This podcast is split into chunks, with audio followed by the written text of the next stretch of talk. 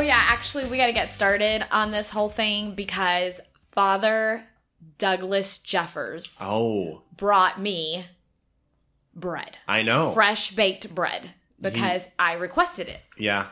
And so I told him, he's like, Are you ready for bread? And I was like, Oh, no, no, I have to enjoy it. So I'm going to go do this podcast thing and I'm going to come back and we'll, I'm going to sit and Eat some bread. All right. So, uh, hey, everyone. Welcome to the Being Church podcast. I'm Tom. I'm Alissa. And we have Deacon Henry Finch with us again, but on his final day at the parish officially, right? That's right. That's right, Tom. Are you kind of sad?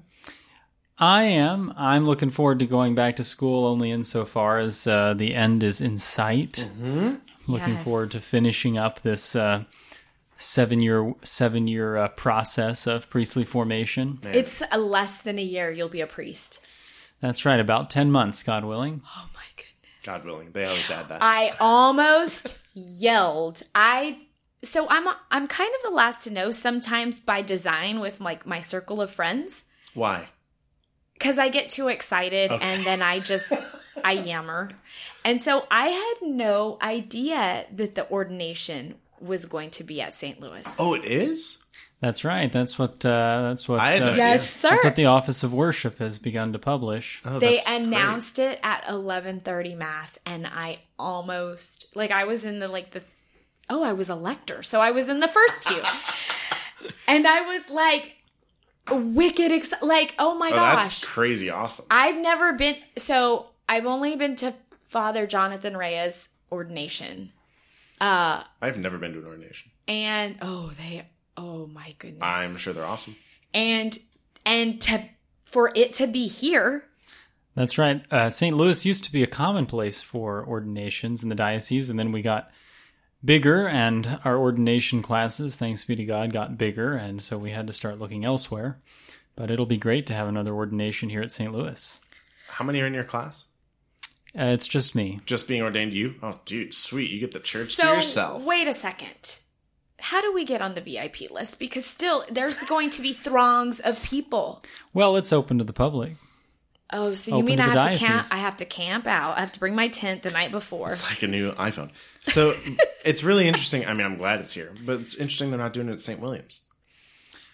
Well, I think uh, they're doing the transitional diaconate ordination this year at, uh, at St. William. Okay, So, gotcha. seminary and will.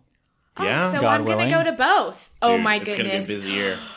excellent none of my nieces and nephews are allowed to graduate that's why I wasn't at Father Jesse's. One Oh, of my nieces, graduation? Yeah, right? It's yeah. in a it's in graduation season. There are two of those big like masses that I want to go to. One's an ordination. The other is the dedication of a church.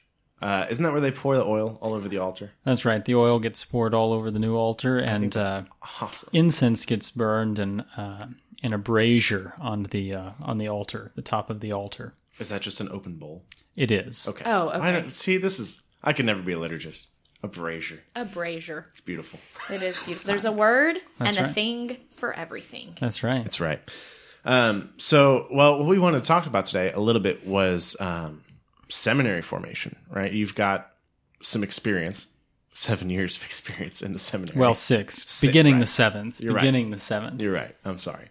But, uh, I mean, formation is such an important thing for not just for our, our priests and our seminarians, but for all of us to go through because there's a lot of different parts of it. Um, and you've had great experiences of serving different parishes during your formation. So I don't know, like what's been what's been awesome, what's been not so awesome about Well, it all. Because I, you know, I, it's I thi- school at I some think- point, right? Yeah. Right, right. I think one of the things that is um, a great blessing about the modern approach to priestly formation, and by that I mean the really, really since um, the early 90s when Pope St. John Paul II issued a document to govern priestly formation called Pastores Dabo Vobis, and I will give you shepherds um, which was really sort of a, an outgrowth of his reflection on the Second Vatican Council's call to uh, renewal of the priesthood and renewal of Christian theology, and also an outgrowth of his reflections on some of the uh, some of the ways that uh, things uh, went a little bit awry in the '60s and '70s, and Nothing um, bad happened in the 60s and 70s. and so he um, he put together this document that presented priestly formation in a very a holistic and integrated way, looking at something that was more than than simply intellectual, and something that tried to make priestly formation a, um, a formation of the whole man and holiness in light of a particular vocational calling. So, um, I have a question about that. yes, ma'am. So, You didn't raise your hand. ugh, so um, was priestly formation? Has it always been this long? Did it used to be shorter or longer before? That's a good I don't know. It's it's been varying phases, uh, varying lengths at different stages of history. I, and early on, I mean, really for the first long period of time until really the late medieval period and the Renaissance, we didn't see we didn't have seminaries as we know them now. Oh, Um, most parish priests were simply trained by sort of a, an apprenticeship method, and so they didn't. they weren't necessarily scholars right. they simply knew, you know, they might even have a minimum of education and were trained in celebration of the sacraments, may or may not have even known the Latin in which they were to celebrate the sacraments. And um, in the wake of uh, really kind of, a, it became very apparent, um, sort of in the around the time of the Council of Trent, you know, the wake of the Reformation. Um, even a little bit earlier than that, St. Charles Borromeo uh, was the pioneer of the Catholic seminary movement. He was in charge of this, and this was largely an outgrowth of of um, the realization that priests were not being well formed. That meant a number of things. It meant uh, we saw sort of a um, sort of a, a, a bubble of um, bad formation in morals. Uh, there was a, a lack of education that was showing up in priestly ministry. A sort of um, a malaise had overcome the priesthood, and uh, Charles Borromeo um, really wanted to remedy this. Saint Charles Borromeo in the Archdiocese of Milan, and so he's the one who came up with this idea of of seminary formation that was uh, a little more holistic, and it's sort of uh, been varying years of time since um, since since that time. Does that not feel so too long? Seven? It just seems like a like that's a long Religious time. communities do Right. ten or more sometimes. Yeah. Right. I think the idea again is And that marriage this prep is is six months. right. I, again, I think the idea is that this is more than a degree. Right. Right. It's Yeah. the idea is that it's a formation in character. It's a formation in holiness with with an eye to a certain vocation to, to, to priestly ministry, and that, that that is a work that and I, and I, I would hope that certainly this is the way I try to approach it is that the seven years is simply an introduction to what ought to be the rest of your life, right? I mean that this is a this is a you ought to to form the habits, um, the and the well-rounded habits that you can take with you into your priesthood. So formation never ends, but seminary formation ends. But you continue working on the the several dimensions of formation that allow you to be an integrated holy man with an eye to pastoral governance and care. So so break it down for us. Like what what are the, what is the goal of seminary? Because like you say, like it's just to kind of start getting into that rhythm of life. Um, but when when a guy goes to seminary, what were you? I mean, what were you expecting, and what have you found to be helpful? Um, what was it like for you? Uh, well, I think what most people are expecting is lots is lots of school, um, and that is tr- largely true. The vast majority of the number of years of seminary are spent, you know, doing higher level education in philosophy and theology. But then there's a whole bunch of other things, right? And um, so, for example, we have, well, basically what John Paul II did with Pastores Dabo Vobis and what the U.S. bishops have done and what they call the uh, Program for Priestly Formation, which is a document designed to implement John Paul II's vision in, in American seminaries, is to is to analyze formation from four different what we call dimensions. And that is uh, uh, the human dimension, the spiritual dimension, the intellectual dimension, and the pastoral dimension. And so these are going to, the intellectual dimension kind of uh, structures the basic day to day life of the seminary, but so does the spiritual dimension.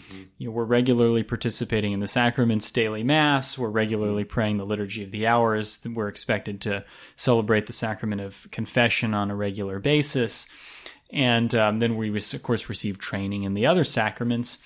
Um, so prayer is and the the spiritual uh, is sort of the glue that holds all of it together, that shapes everything.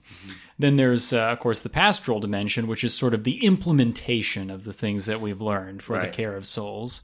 And then there's the um, the human dimension, which has to do with becoming a bridge as an individual between um, between other people and God, right? So this is cultivating the necessary skills to be able to connect with people Yeah. whether that be your personal appearance or your uh, well-roundedness in kind of interests and ability to discuss a, a wide variety of topics, right? So it's uh, it's multifaceted. Yeah.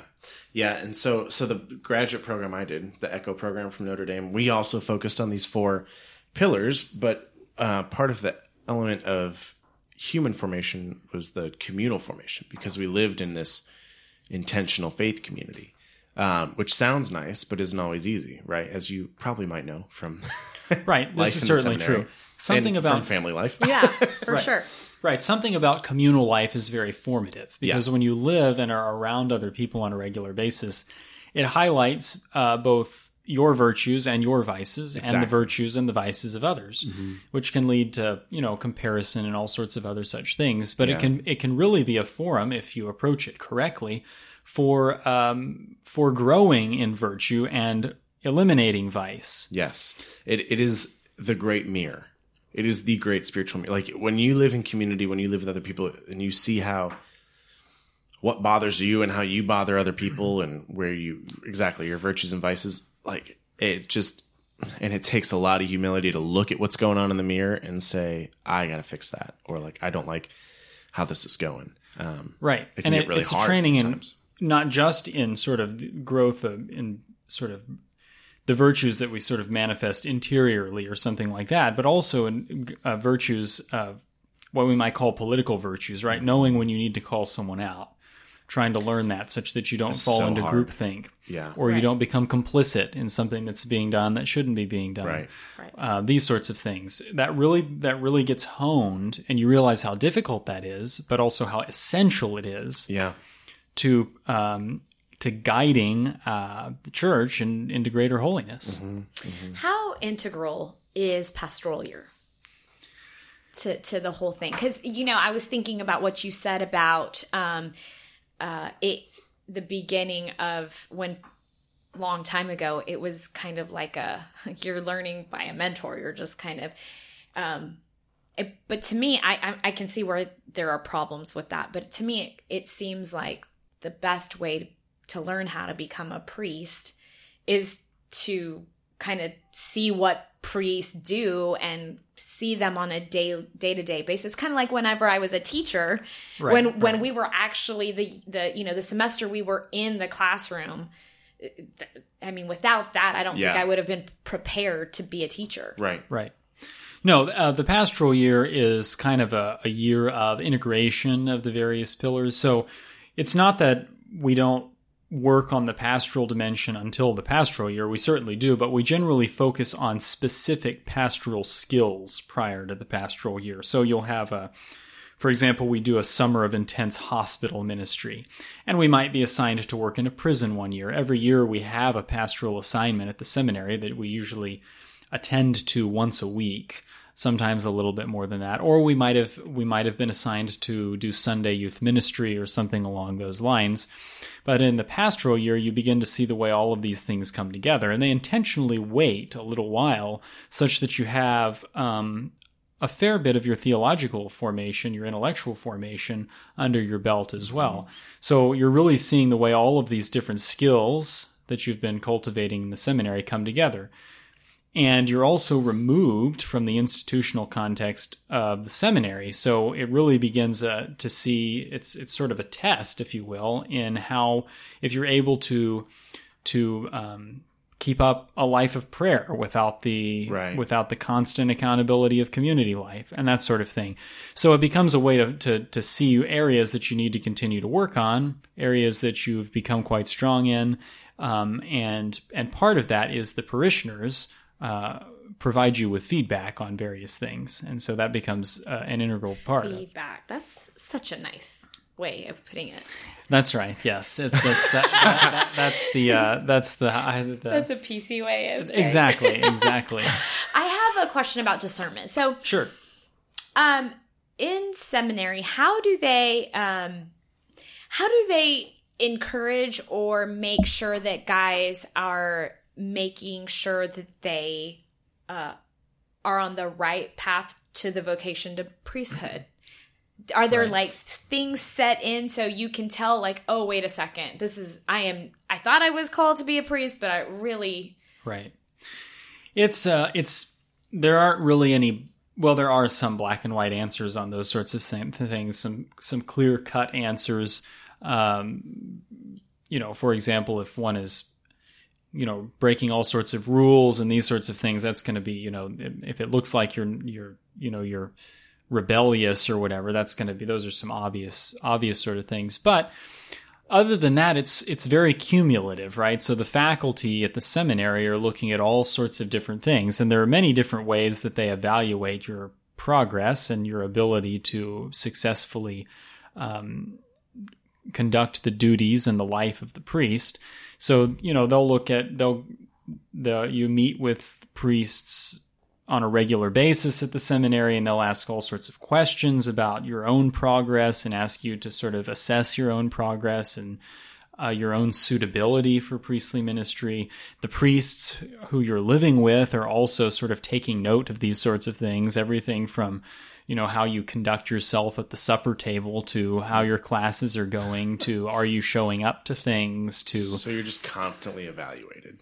right and you try not to, you try not to think about that because Right. that that creates sort of a false atmosphere Exactly. Yeah. Right. Yeah. but nonetheless that has to be the case right because they're looking at is this a is this person not just is this person's intellectual ability suitable for priesthood but is this person capable of of doing priestly work. That has got to be such a huge undertaking to at the end decide or to be a part of a, because i mean uh you don't want to send a guy out in the world who really isn't called to be a priest but also you don't want to accident i i mean that just seems to me like a grave responsibility right there it is it i would suspect that the work of uh, priestly formation is a very very um, uh, it's a it's a very difficult calling, uh, and it's a, it's a challenging calling, and it's a weighty calling, yeah. but one that's necessary. Certainly,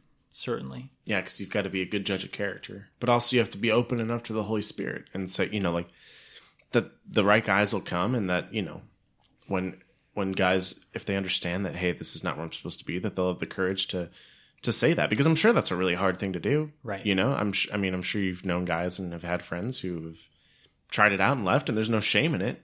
Um, it's actually it's better for the church. I think it's good Right. for the church. For sure. it's brave It's very brave. It's Right. courageous. It's vulnerable. It's- yes. Oh, maybe not. Let's not go. Let's not get so crazy. So, for what has been the most eye opening or most significant part of your formation for you? eye opening or significant. Um, well, one of the most, two of the most eye opening have been particular aspects of the pastoral formation. So, like I said, the you know when you go on the pastoral year or a summer summer parish experience like I've been doing here at St. Louis, Yeah. you sort of get a taste of the whole, and that's for the diocesan priest. That's kind of what you ought to fall in love with is is Exactly, is is doing a little bit of all of all of the things that a priest does. Um, but two of the more challenging and eye-opening experiences were the summer I was working at the hospital, so I was um, ministering a lot to um, grieving families and to those who were dying. And then also the summer that I spent a couple of weeks in Honduras ministering in some very impoverished communities up in the mountains who Yeah. did not receive the sacraments on a regular basis, uh, did not see clergy on a regular basis. That was what Will was talking to us Yeah. about. That's right. Seminarian Will did uh, very similar work this summer. So those those two things really impact one's formation: being around death and dying, and being around a sort of radical poverty. And um, they, I think, for me, the way they were eye opening is that they put a lot of things into perspective, right? I mean, you start to, you really start to assess priorities when, um, when you're interacting with someone who's near death or when you're interacting with someone who literally lives day by day. Right. Um, Wow. So tell us what we. So he- I have never, I never really paid attention to seminarians. We would come to no, no. So when early, how early, kind of you! How well- kind of you! It was very PC of you. early, early in my adulthood, and even early in my family life, when as a parish we would pray for seminarians.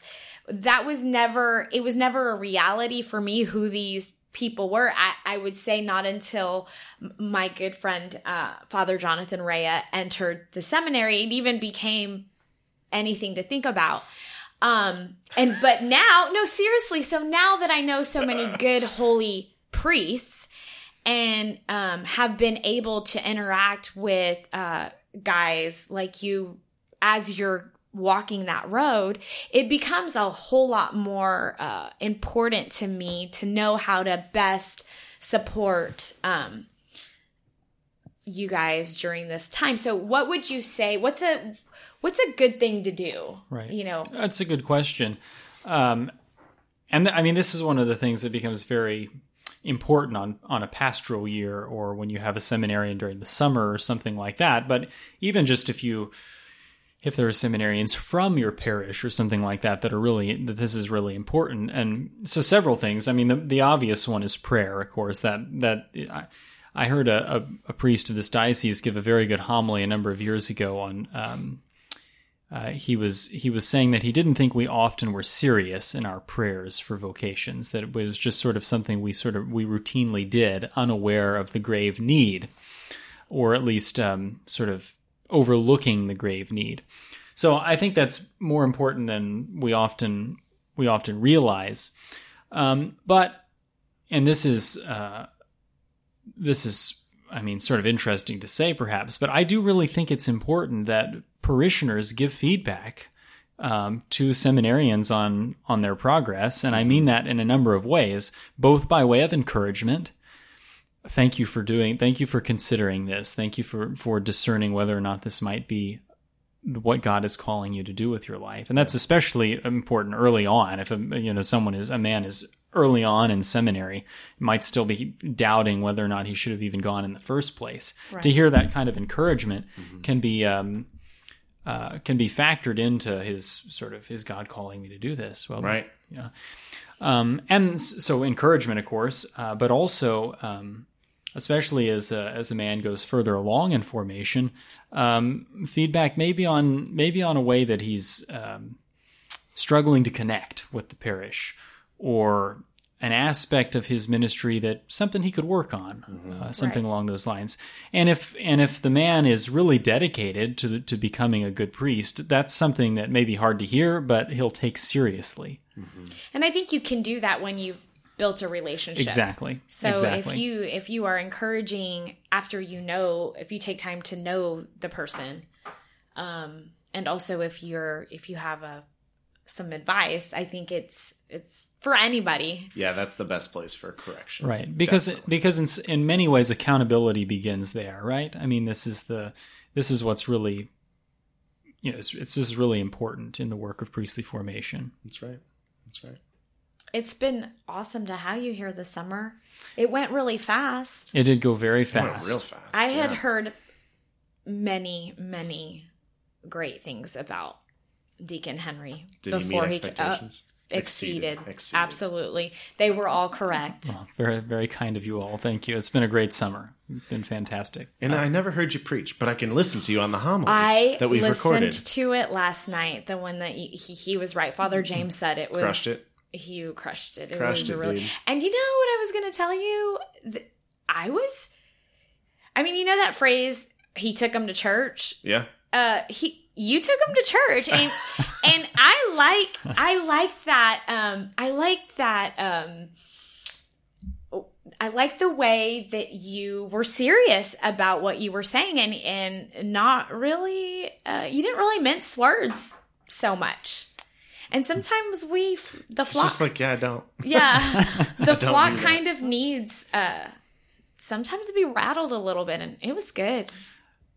Thank you very much. Yeah. Thank you. If you didn't know, you can listen to all of our homilies online. Just check out our Facebook page when they're there. Yes. Shameless plug Yes. for everything we do here. Media, always. Very good. Well, Deacon Henry, thank you so much for sitting with us. We're going to miss you big time. Thank you all very much. We'll it's see been you in great to be here. though. That's right. I'll be here for Christmas. And then Easter, That's right. and then priesthood. Woo woo. Uh, we'll be praying for you for sure because we need awesome priests. And all you out there, please pray for us and pray for Deacon Henry as he finishes formation. We love you and we're praying for you. Uh, If you uh, liked thing. this episode or any of our episodes, we would love it if you would like and subscribe and share. and share with your friends. And uh, it's really important to go be church. Wow, mix it up. Go be church, or else.